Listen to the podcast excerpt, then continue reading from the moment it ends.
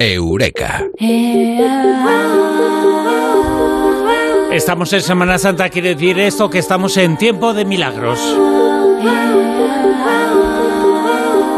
Y algunos milagros se extienden de la muerte al nacimiento, del nacimiento a la muerte. Por ejemplo, la virginidad de la Madre de Jesús.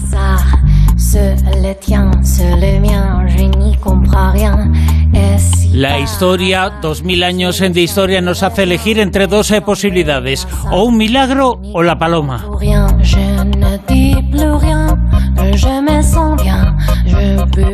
Vamos a dejar de, de cometer algún tipo de, de pecado. Bueno, en eso estamos. Es Semana Santa, es tiempo también de pecados, ¿verdad, Mado Martínez, en Eureka? Sí, y hay gente que tiene miedo a pecar y pasa lo que pasa. Pero yo, bueno, que... Yo cuando ha dicho Bruno lo de el milagro, la paloma, yo he dicho, oye, también puede ser el palomo. Sí, el palomo cojo. Se le dejan bandeja. El, el, el, palomo, el palomo cojo lo dices eh, porque tenía una pata o dos, no tres. No sé, algo tenía. La imaginación al poder. Sí. Mira, es que eh, resulta que, bueno, como estamos en Semana Santa y pues muchas veces hemos hablado que sí del Santo Pañal, que sí del origen pagano de la Semana Santa, que sí porque se celebra y tal. Y bueno, vamos a hablar de la Virgen María, de la Virgen, porque realmente hay estudios. De hecho, hay un estudio eh, curiosísimo que se publicó en el British Medical Journal, en el que publicaron eh, casos de doscientas mujeres embarazadas siendo vírgenes y sin penetración vaginal. O sea, esto es verdad, es verídico. Es eh, con el himen científicamente intacto y estaban embarazadas. Y puede pasar, de hecho, eh, pasa, vamos a explicar por qué, pasa cuando el varón eyacula cerca de la vagina, y como los soldaditos pues tienen movilidad, pueden deslizarse, de hecho, por los fluidos vaginales y correr sin descanso hasta hacer meta en el, en el óvulo. Y hay casos que se han dado en mujeres con vaginismo, que es una contracción vaginal que impide la penetración, y en sociedades ultraconservadoras en las que los jóvenes recién casados no tenían mucha experiencia sexual y sin muchos reparos. De hecho, parece que en Chile se han documentado varios casos así. Y este estudio es precisamente interesante porque aborda las causas culturales que radican en la falta de educación sexual de los chilenos y la gran represión católica que pesa sobre ellos. O sea, que es eh, estar eh, totalmente en contacto pero sin llegar a penetrar, y por eso tienen uh-huh. esa posibilidad. Y con el himen intacto. Sin romper. O sea que son, eh, vamos, vírgenes de acuerdo a lo que pues socialmente se entiende como virginidad, que recordemos, y ahora lo vamos a ver también, que la virginidad es un concepto y un constructo bastante social y cultural. Desde luego que sí. Eh, también es importante ese dato para que nadie se lleve a equivoco. Eh, se publicaron y se conocen doscientos casos en la historia. Eh, somos ahora mismo siete mil millones de personas en la Tierra, tres mil quinientos en... millones de mujeres, eh, hay tres mil quinientos millones de himenes, eh, por lo tanto eh, no es una cosa que ocurra habitualmente, pero es una cosa que ha pasado pero muy excepcionalmente, y esto es importante. Eso que decía no te bañes, eh, ese tipo de cosas, eso es todo mentira, todo mentira y todo falso. Digo, con un beso, con un beso eh, eh, ya te quedas, te quedas embarazada, embarazada. Joder, yo, si, bueno, si, si, si, si fuera con un beso, había de brunitos yo, por ahí. Yo, yo, yo, yo conozco un caso de una chica que era súper, súper fértil, vamos, que enseguida tal, y entonces hacía la broma, y que, bueno, estamos en horario, y decía, yo con oler los calzoncillos de mi marido me quedo embarazada. ¡Qué bestia! Qué bestia, qué bestia. No, a ver, eh, pues sí, hay doscientos casos, que es una cosa bastante rara. De hecho, los ginecólogos dicen que no es habitual encontrarse con estas cosas. También el estudio eh, ha contado con las mujeres que el hombre, en el momento de hacer el estudio, pues tuvo acceso a esos casos. A lo mejor hay otros casos más, pero es raro, es una cosa rara, sí. Sí, no sí, es, es una cosa excepcional. Es un caso extraño, pero es un caso que hace que exista... Está relacionado con las creencias, está relacionado con los mitos.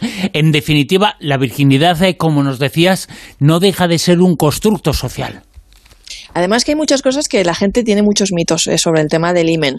De hecho, eh, tampoco es habitual que todas las mujeres lleguen a su primera relación sexual con el himen. Eh, el himen se rompe. Vamos a ver, para empezar, el himen de una mujer se puede romper montando en bicicleta, a caballo, haciendo deporte, por un golpe, por accidente, por desgaste. Eh, yo lo declaro aquí, yo me lo rompí de una caída. Tan solo era una niña. O sea, de esto que vas haciendo tonterías con la bici, te caes a horcajadas encima de un muro de piedra, ves las estrellas un rato y ala. O sea, otra cosa, mariposa. Claro. Lo normal es que se rompa durante la primera relación sexual, pero no siempre es así. De hecho, hay veces que incluso ni con las relaciones sexuales se rompe y es necesaria la cirugía. Se llama himen pétreo. Es bastante ¡Hala! Peligroso. ¿En serio? Sí. Te lo juro, himen de piedra, sí. Claro, yo, yo Porque... sabía lo contrario, que hay mujeres que como lo que quieren es mmm, guardar la tradición, aunque ya han tenido relaciones, se lo reconstruyen, pero que te lo tengan que coger y que, y que directamente ayudar científicamente para abrirlo, eso no tenía ni idea. Sí, es súper peligroso además porque tú tienes los dolores de la regla, pero no tiras la sangre, porque no permite ni siquiera, o sea, es tan denso, las capas, el himen suele estar formado por capas que permiten, la, eh, pues eso, que salga la sangre, la menstruación y todo eso, y es bastante elástico, pero este es que no deja ni que salga la sangre. Entonces, eh, los ginecólogos tienen que hacer una incisión para, para, para romperlo.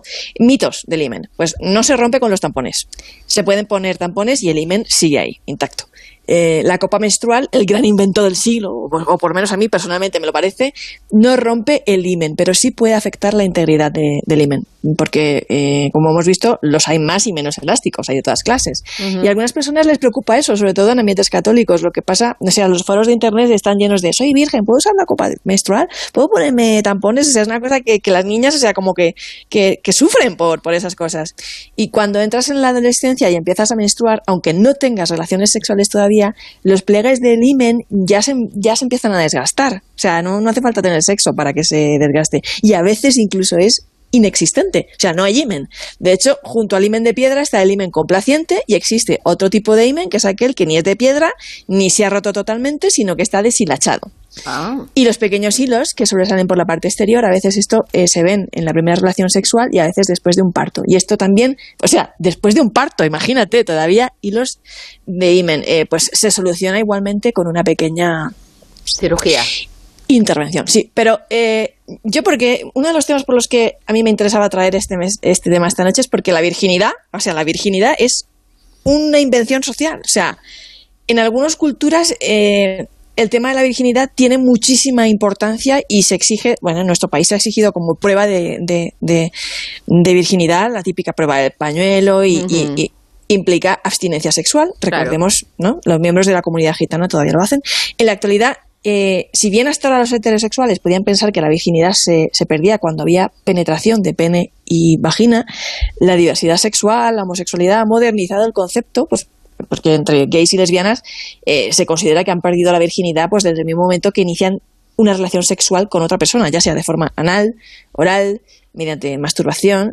Y la Organización Mundial de la Salud, esto es muy importante lo que voy a decir, la Organización Mundial de la Salud hace hincapié en algo que yo creo que es de verdad muy importante recordar, y es que de verdad, la virginidad es un constructo social, no es un concepto médico, ni científico, ni demostrable, sino una construcción social de control sexual de niñas y mujeres. Además, la Organización Mundial de la Salud también califica la virginidad como una forma dañina de discriminación de género, y Naciones Unidas considera que las pruebas de virginidad, como la típica prueba del pañuelo, son una violación de los derechos humanos de niñas y mujeres, sin base científica alguna, ya hemos visto, porque el himen es una cosa como muy...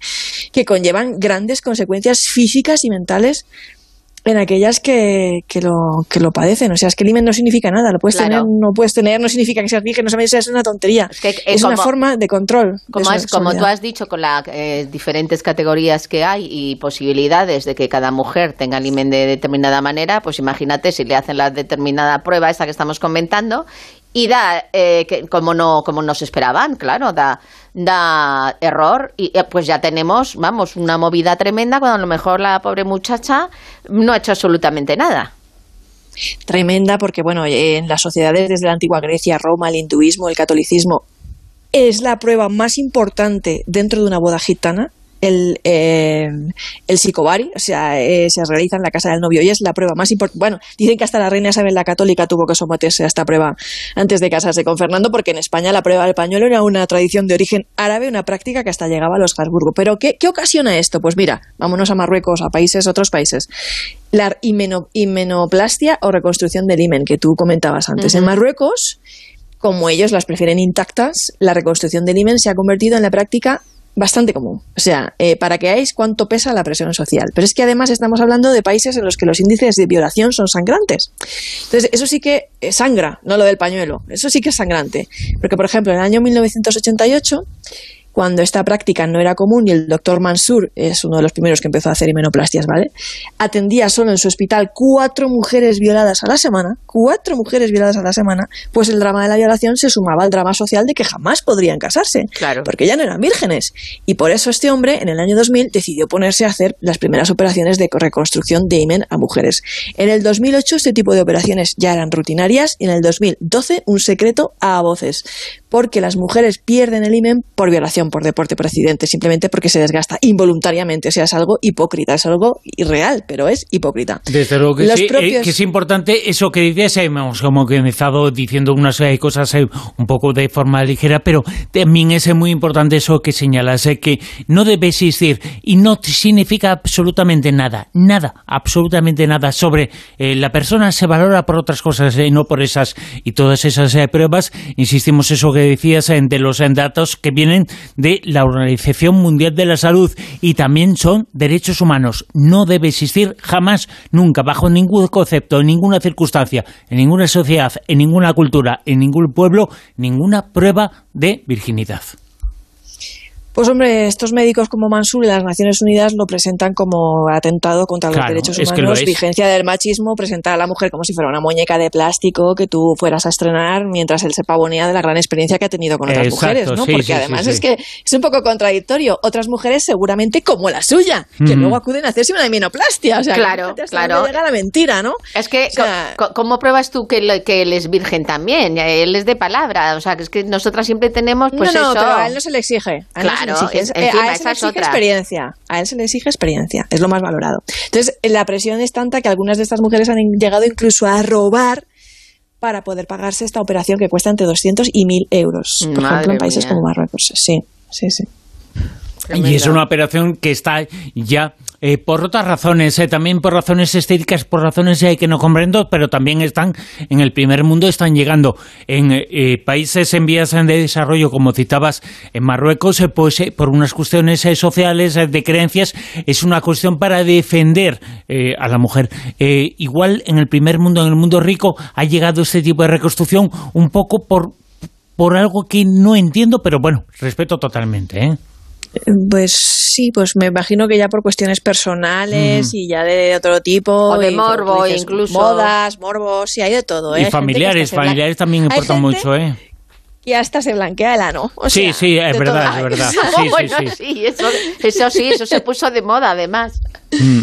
Sí, sí, sí, sí. O sea que, que bueno, que hay múltiples causas en el tema de las cirugías y todo eso, pero vamos, que, que así estamos con el tema del himen y la virginidad. Dicho, eh, lo digo yo, eh, no lo dice nadie más. Eh, a mí me importa que la Virgen María fuera virgen tres cominos. O, o sea, cuatro. lo que me importa, lo que me importa es el mensaje. Eh, el mensaje es válido, sea el Hijo de Dios o no. Eh, ¿Qué importa? El mensaje no tiene que decir una persona divina ni sagrada. Es uh-huh. un mensaje que filosóficamente es importante, es interesante y es eh, relevante. Otra cosa es la naturaleza sí. de quien lo dijera. Y ese mensaje seguramente... seguramente iría totalmente en contra de eh, pues eh, la violación de los derechos humanos que se produce con este tema. Pues sí, o sea, ¿qué más? ¿Qué hubiera cambiado si de, hubiera, de hecho, de facto, San José la hubiera dejado embarazada, la hubiera examinado? Nada. Claro, claro, y qué importante. Nada. nada pues ya ves. Absolutamente nada. Eh, Eureka, Mado Martínez, Eureka, la eh, virginidad es un constructo social... y muy relacionado con el mundo de las creencias. No existe, y según la O M S no hay nada que ver, eh, ningún caso, muy pocos eh, casos de eh, personas eh, vírgenes que se han quedado embarazadas. Hay doscientos, eh, nos has citado, pero doscientos entre tres mil quinientos millones de personas en todo el mundo. Muy, muy interesantes las cosas eh, que nos has comentado, pero sobre todo creo que es interesante, el importante, el mensaje, el mensaje en defensa de los derechos humanos, eh, que es lo que tiene que prevalecer en estas fechas más que nunca. Y la libertad de las mujeres a elegir qué hacer y cómo hacer. Mado Martínez, gracias. Un beso, adiós. Un abrazo, chao.